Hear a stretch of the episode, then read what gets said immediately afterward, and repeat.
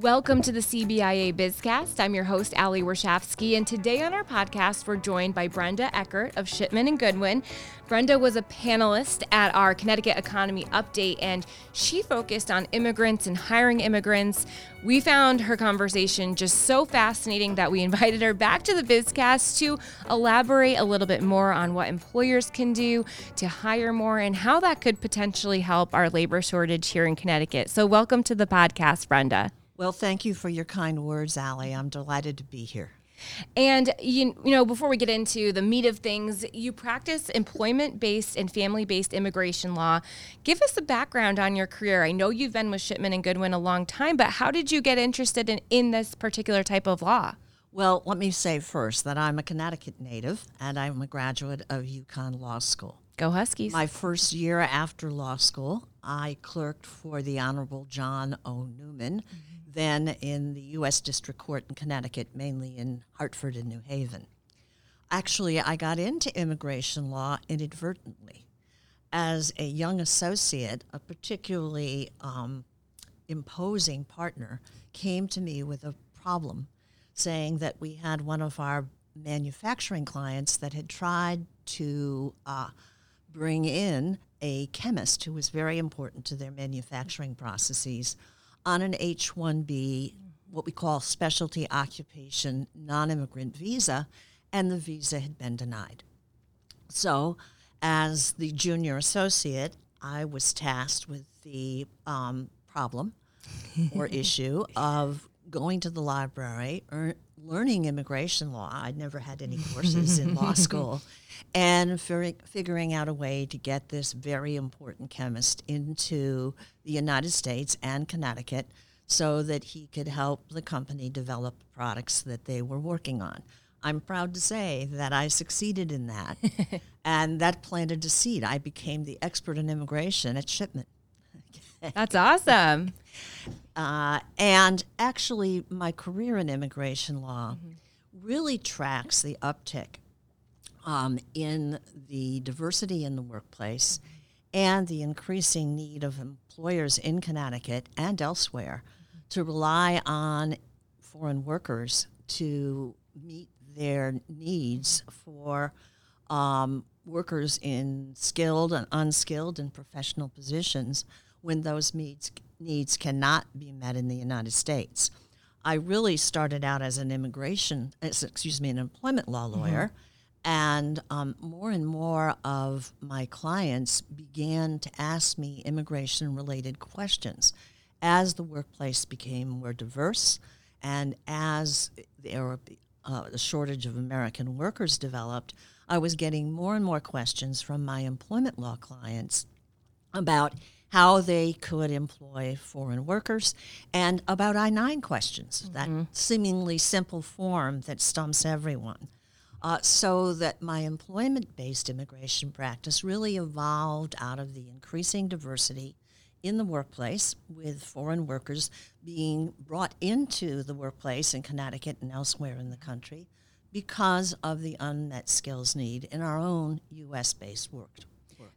So I'm sure you've seen the need change from those years because at that point, right, it was a, probably a big corporation searching for the chemist they wanted. Now it's probably, um, like you said, some unskilled positions and some very skilled positions that there's more questions surrounding. You know, what challenges do employers face when trying to hire immigrants? Well, very simply, part of it is their unfamiliar unfamiliarity. Mm-hmm with U.S. immigrant visa types um, for temporary foreign workers and with immigrant visa types for foreign workers who wish to reside and live here on a permanent basis. It's important that employers be given access to information about these immigrant and non immigrant visa types. It will enable them to plan on the use of foreign workers to meet their unset unmet skills needs. Um, the H 1B visa cap. The H 1B visa is a non immigrant visa for uh, professional workers uh, who have at, uh, at least a baccalaureate degree in a field related to the job duties performed by the position. So the position must require at least a baccalaureate degree, and the um, the foreign worker must have at least the equivalent of a U.S. baccalaureate degree or its foreign equivalent to in order to qualify for the visa. Uh, I can remember back in the dot com days, and now I'm dating myself, when there were 190 H 1B non immigrant visas available each fiscal year of the federal government. Over time, that has been cut down to a total of 85 H 1B non immigrant visa numbers available for uh, most U.S. workers to use in order to bring in professional workers to fill these specialty occupations. There are some U.S. workers who are what we call H 1B cap exempt, but the majority of uh, of U.S. workers are not H 1B cap exempt, and therefore they have to compete for those 85,000 H 1B immigrant visa numbers. So I actually just wanted to clarify. So it's 85,000 that are available nationally a year.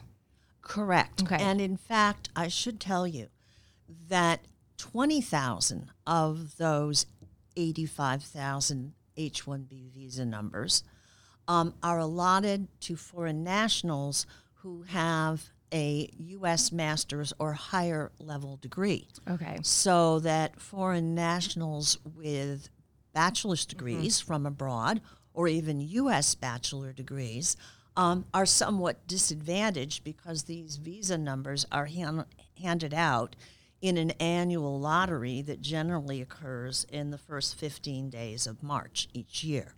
Okay, so if you have a master's, you have a better chance of getting one of them.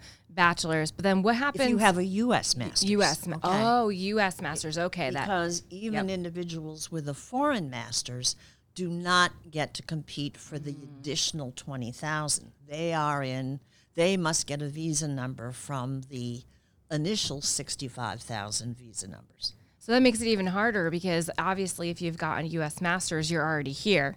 Um, whereas you could be applying from Canada or from England or Ireland, and Or Africa Yeah, or anywhere. Anywhere. and and now you're competing for a smaller number of someone who's already probably in the country and, and in contact with an employer they want to work with. Exactly. One challenge we're, we're, we've talked about now is the fact that there's just a limited number and they're very competitive. Um, what are some of the other challengers that challenges I should say that they would face if they were trying to obtain a visa or um, employment in the U.S.?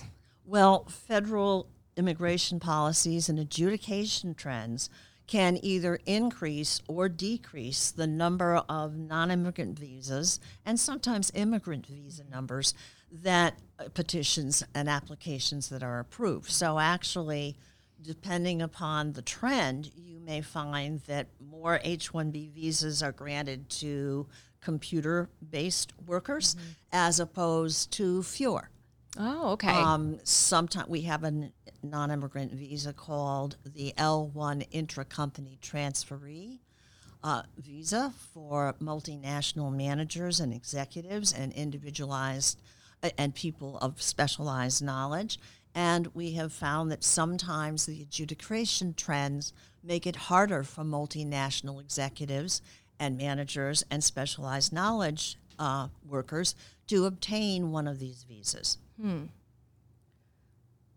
That's so interesting. You think that um, the more, you know, if you're higher up in your company, the easier it would be for you to get somewhere, but that's just not the case. Um, you're explaining in the fact that there's different visas for different types of work. Um, someone with no immigration law experience, I wouldn't even know that. I wouldn't have thought that you could get one for computer science, maybe easier one year than you could for a different trade. Oh yes, there are many different types of visas, and I said, as I said, it's important that U.S. employers gain access to the information about these various types of visas, non-immigrant and immigrant, that will enable them to bring foreign workers to this country to f- really meet unmet unmet skills needs. I'm very happy to say that there is an increasing competition for for foreign workers um, because many U.S. employers have already discovered what a valuable resource they are um, in terms of making up for later labor shortages among U.S. workers. I will say that one of the challenges for a U.S. worker, uh, excuse me, a U.S. employer seeking to employ a foreign national or to tap into the immigrant workforce is to create a reputation that the state and the local communities within the state are a place where being an immigrant is not a problem. And that leads me into my next question is, you know, what are some of the challenges that immigrants face with getting a job in Connecticut and how does Connecticut rank among other states? When we spoke offline, we spoke about transportation in Connecticut can be a little bit difficult getting to certain areas of the state. There's not always a bus line out there, as well as the state's cost of living. It's no surprise that it is very expensive to live in Connecticut. Well, Allie, I'd like to address this question from the viewpoint of two groups of workers. Mm-hmm. First, those who are the professional workers uh, that would qualify for the H 1B visa or similar visas. You mentioned that there's were surprised to find out there were different visa types. Well, there's the H 1B1 visa for citizens of Chile or Singapore, mm-hmm. and those categories are never oversubscribed. So we can tap into those countries as for professionals as we need, have greater mm-hmm. needs for skills, professional skills in the workplace. There's the E3 visa for Australian professionals, or the TN visa for professionals from Canada and Mexico.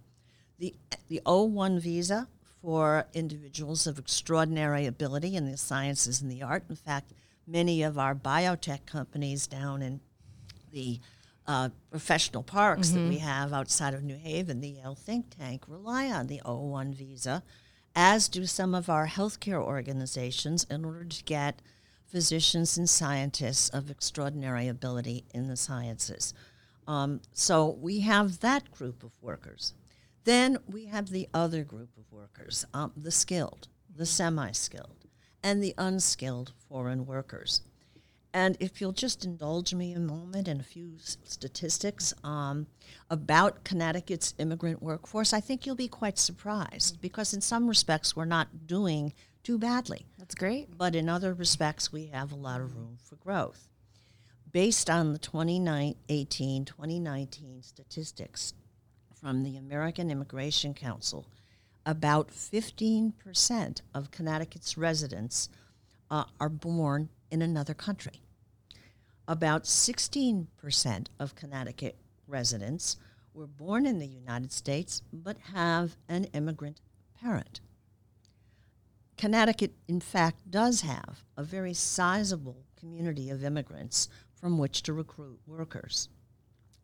9% of these Connecticut residents are from India, 7% are from Jamaica, and 5% are derived from citizens of Poland, the Dominican Republic, and Ecuador.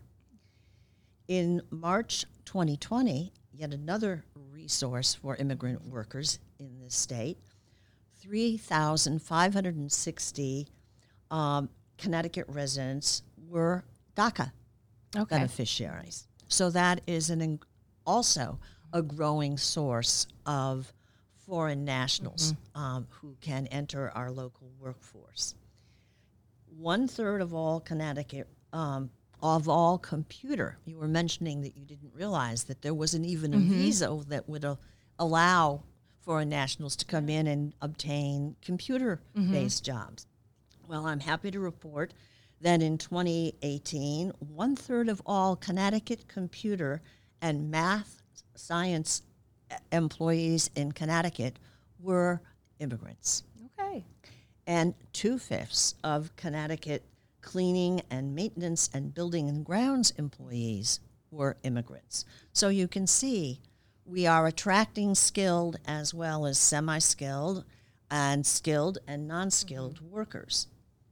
Uh, more than 53% of the immigrants in Connecticut have become naturalized citizens, which I think is very interesting. In fact, at the conference, if you recall, one gentleman stood up and talked about how he had gone through the process. of Yes, from of- AI uh, technologies. Yes. hmm becoming first a student on an F 1 visa and then inevitably going through to the H 1B visa, getting his green card, and now becoming a citizen.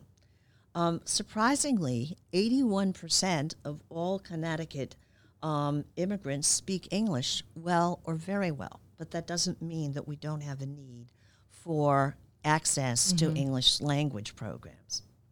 Uh, 37% of all Connecticut immigrants have a college degree or higher, which means that we're doing well with those H 1B visas and the other types of visas for professional workers. Um, and immigrant workers um, made up actually 18% of all of Connecticut's labor force in 2018. So we have been making some strides, but a long way to go. Um, immigrant workers are throughout Connecticut's economy. The greatest number are in healthcare and social assistance, in manufacturing, the retail trades, educational services, and construction. And I think this is very interesting. Immigrant entrepreneurs comprised 24% of all self employed Connecticut residents in 2019. That's great. So, with those statistics, shows some good news for Connecticut, um, some surprising news, but there's obviously, like you said, still a long way to go. So, what do we do or employers do to make it easier for there to be those percentages to go up in the next few years? Well, I will tell you that Connecticut, as I said, is doing well, um, but it loses ground to California, New York, New Jersey, Maryland, Washington State, and Oregon, which are all recognized Interesting, yeah. as being um, among the leading states in terms of attracting immigrant workers. Uh, I, I think one funny aside is is I was reading an article and preparing for today's presentation by an immigrant advocacy group, and they listed all of these states as being immigrant friendly, immigrant attractive states. And among them, they listed New Haven City as a state. Um, and so our own New Haven, Connecticut, was uh, actually ranked um, as competing with these states in terms of being attractive to immigrant workers. And that's because of the Elm City ID card, Okay. which is critical to allowing immigrants who are undocumented, who don't have a passport or other forms of ID, has not yet acquired a license, who really need that ID card without question. But states need to focus on, as I said, creating an mm-hmm. environment both at the state level and at the community, local community level, where becoming being an immigrant is not a problem. Mm-hmm. And part of that starts with the relationship between the local law enforcement authorities in a community and the immigrant community. We really have to start at the local level um, as well as at the state level in reaching out in a collaborative manner um, and in communicating with immigrant support groups. Um, Connecticut has what they call the Connecticut Trust Act, which was passed in 2013, and it's aimed at fostering good relations between Connecticut law enforcement agencies and the immigrant population in Connecticut by setting guidelines for the um, release of information about um, detained immigrant subs- uh, suspects to ICE. Uh, so we have to work on clarifying those gui- guidelines as to when our law, f- state and, and local law enforcement agencies will um, release information to ICE uh, and detain sus- immigrant suspects. We really need to work at in the state clarifying the standards for the release of information between state agencies and ICE. Connecticut has entered into an agreement with ICE and the Department of, and by the way, ICE is the Immigrations and Customs Enforcement uh, uh, Division, or if you will, arm of the Department of Homeland Security. But Connecticut has entered into this agreement with ICE and DHS um, and other immigrant agencies uh, to share and gather information on the Connecticut online law enforcement communication teleprocessing system. Um, it's called Collect, uh, that gives access to ICE and other federal immigration agencies to state DMV information, court dates, uh, probation information, boating certifications, and, and fishing and driving licenses. Okay? And so there needs to be a clarification in our state as to the standards for releasing this type of information from our state agencies to our federal immigration agencies. That's very critical to the immigration community that there be a clarification of those standards. Um, it is important that we give access to our public uh, universities and colleges by treating immigrants as in state residents. Okay? Many of the states that compete with us do so. Um, and it's also important that we somehow give immigrant workers access to employment opportunities. How do we get those em- employment opportunities out to the communities? Um, and that's where, I, as I said, it starts with a commitment at the local and state level to consult, support, and collaborate with immigrant, with migrant organizations, excuse me, giving them equal access to information and services. But there are several major areas that are of critical importance to immigrants. And one of those is the one you mentioned transportation. Um, when you think about it, um, many immigrant workers, particularly at the semi skilled, skilled, or unskilled level, only have access to old cars, believe it or not. They're the ones that are buying them off the, the used car lot, the, the bottom of the line, and therefore having reliable public transportation is critically important to them. In the cities, um, it may be less of a challenge, but when you have the manufacturing facility that is located in the suburban town or communities, some of our shoreline communities, they need reliable public transportation to get them to work because they can't often uh, rely on their ride, which is often old and frequently breaks down. Um, or they may not even have access to a car because they may not yet have the financial means. So, having a good and efficient and widespread transportation system is extremely important. Um, access to affordable housing is extremely important. It's up right there, up on top of the hit parade for attracting immigrants to your state. Is giving them access to affordable housing. Um, it's particularly important at the, as I said, at the level of attracting the skilled, semi-skilled, and unskilled um, immigrants to our state. Uh, having, as I said, the ability to communicate, learn, lear- English language learning programs are extremely important for attracting immigrants to your state. And I'm assuming with some like with that offering them free of cost too would be important.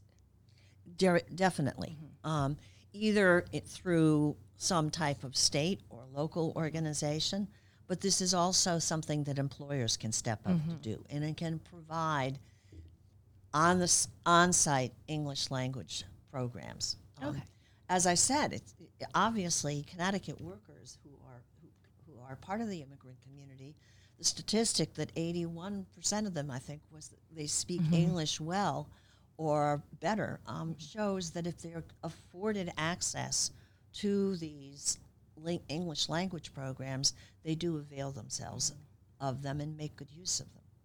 And you know, you spoke on um, the panel discussion about getting a driver's license can be challenging for many immigrants. And then you mentioned the Elm City ID card.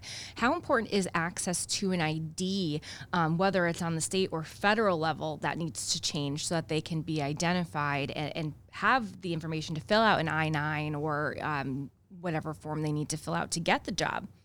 Well, it is critical. Okay, when you think about it, how many times do are we now use, and increasingly so in this digital age, are we asked to present our driver's license Yes, I should memorize that number by now, but I don't have it memorized. and keep it in a convenient spot Yeah. in your wallet? Um, we are increasingly asked to um, use our driver's license to to uh, to establish our identity, and if you don't have a passport, and you don't, or you, for instance, many of the Ukrainian and Afghan nationals have had to flee their countries without their passports. How do you establish your identity? How do you get a job without establishing your identity? It's it's the key to the door, if you will, and um, therefore it is extremely important that we follow suit uh, uh, with New Haven. Uh, as I said, it has gained national recognition with the states that are perceived to be immigrant friendly mm-hmm. because of the Elm City ID card and because it has built a community of support mm-hmm. from the point of view of law enforcement as well as affording them an identity when they come here, mm-hmm. when they have no other way of achieving proof of their identity. And when you think about it, the other one of the other big concerns of the immigrant community is access to medical services. Mm-hmm. Okay, you can't get into a doctor's office this, these days without presenting your license mm-hmm.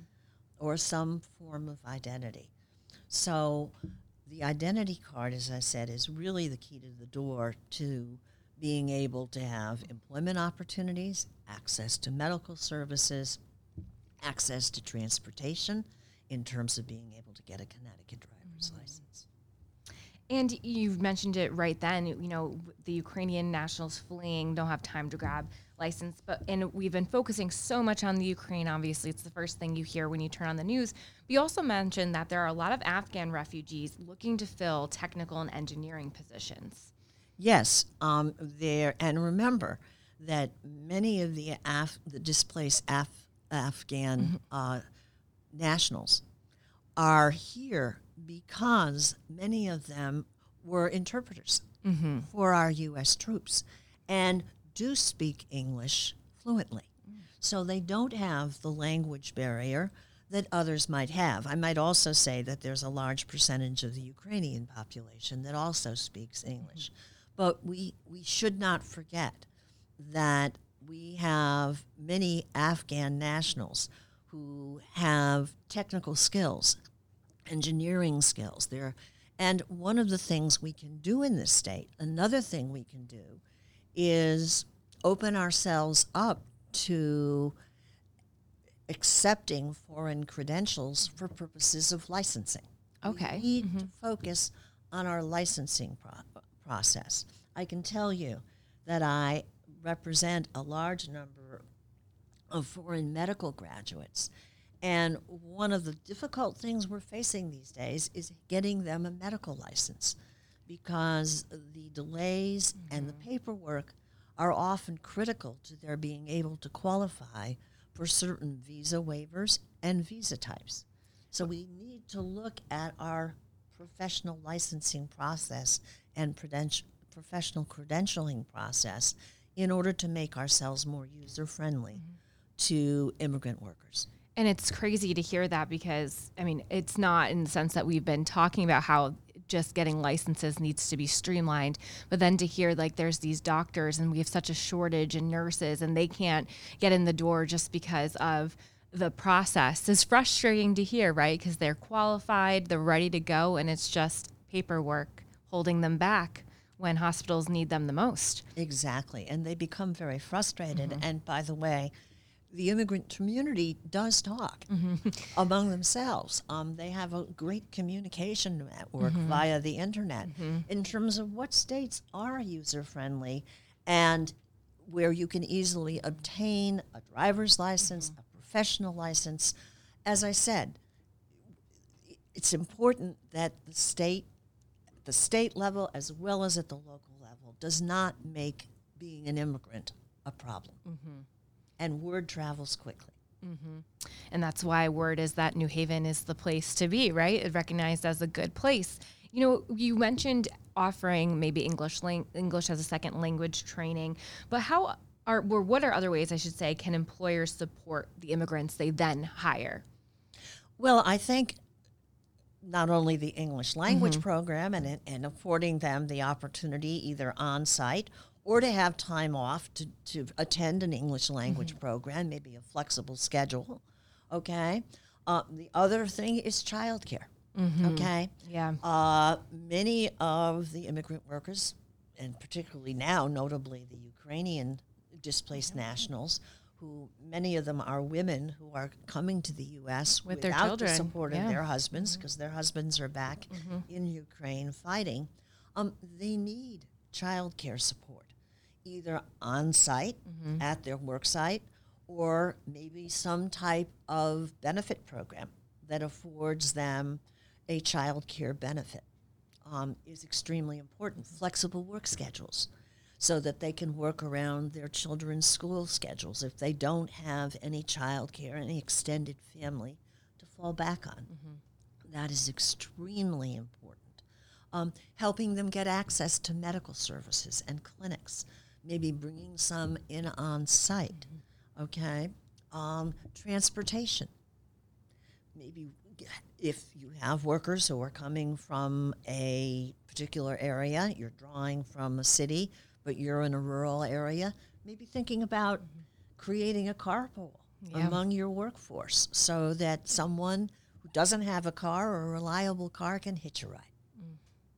Yeah, that's all sounds like a good idea for not even just immigrants, just everyone in general. But um, you're right, a lot of them are coming um, now without the help of a husband if they had to flee the country quickly, and, and that obviously puts another burden on them. You do you know you went through the statistics of how we're doing, um, but do we have a significant immigrant population that does need jobs in Connecticut, but just because of some of these issues can't get them? Oh, I believe so. Um, y- y- part of it is the limitation on visa types. I can tell you that that um, it is frustrating, starting at the professional level, for many Connecticut employers who have the need to employ foreign nationals, but they can't obtain an, an H-1B visa number because they didn't win the lottery in a particular year. Okay, um, many people are eligible for DACA who have not taken advantage of DACA. We need to basically look at those issues. We need to address the DACA issue and solve that issue. I think we also need what I would call an amnesty program. Um, back in the Reagan administration, if a uh, undocumented worker, and many of them were serving as bookkeepers, were serving in grounds and maintenance or uh, positions or in construction positions, and they were often going from employer to employer because they were undocumented and would have to leave an employer. If you paid an extra thousand dollars, your immigration sins, if you will, were forgiven, and you could get a green card. Um, I know that there is a large workforce in Connecticut that is already paying taxes, mm-hmm. okay, but not having those taxes accredited to them because we need another amnesty program so we can make these workers mm-hmm. change them from being undocumented to being legal workers, mm-hmm. And feel not only in our state but throughout our country. My last question for you, and, and we've touched on pretty much a lot of the ways it could do this already through our conversation, but if we did streamline processes, if we did make it so Connecticut was listed on these states of where immigrants want to come to, how could it help the state's economy? Oh, well, t- those statistics that I looked at are really, really quite interesting. Um, according to the American Immigration Council, and again, I'm, I'm going to rely on them as a, as a, a very credible source, um, immigrants in Connecticut have contributed billions of dollars to state and federal tax and federal and local taxes. Um, as consumers, uh, uh, they add billions of dollars to our economy. Uh, immigrant business owners, okay, remember that a very high percentage of your your self-employed workers were immigrant business owners, generate over one billion dollars in business um, uh, revenue per year. Okay, uh, immigrant entrepreneurs, okay, as I said, comprise a large portion of our self-employed uh, workers in Connecticut. They're opening the small businesses. Um, they're bringing back vitality to the city with their small visit, uh, businesses and bringing cultural diversity to the state of Connecticut.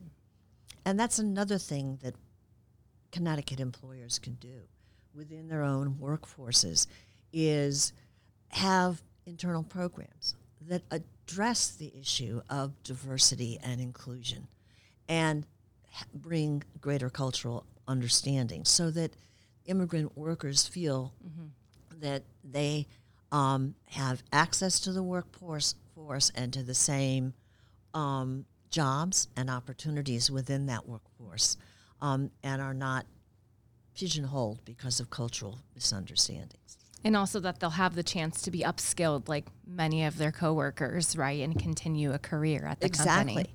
Remember, those the most of the immigrant workers mm-hmm. become U.S. citizens mm-hmm.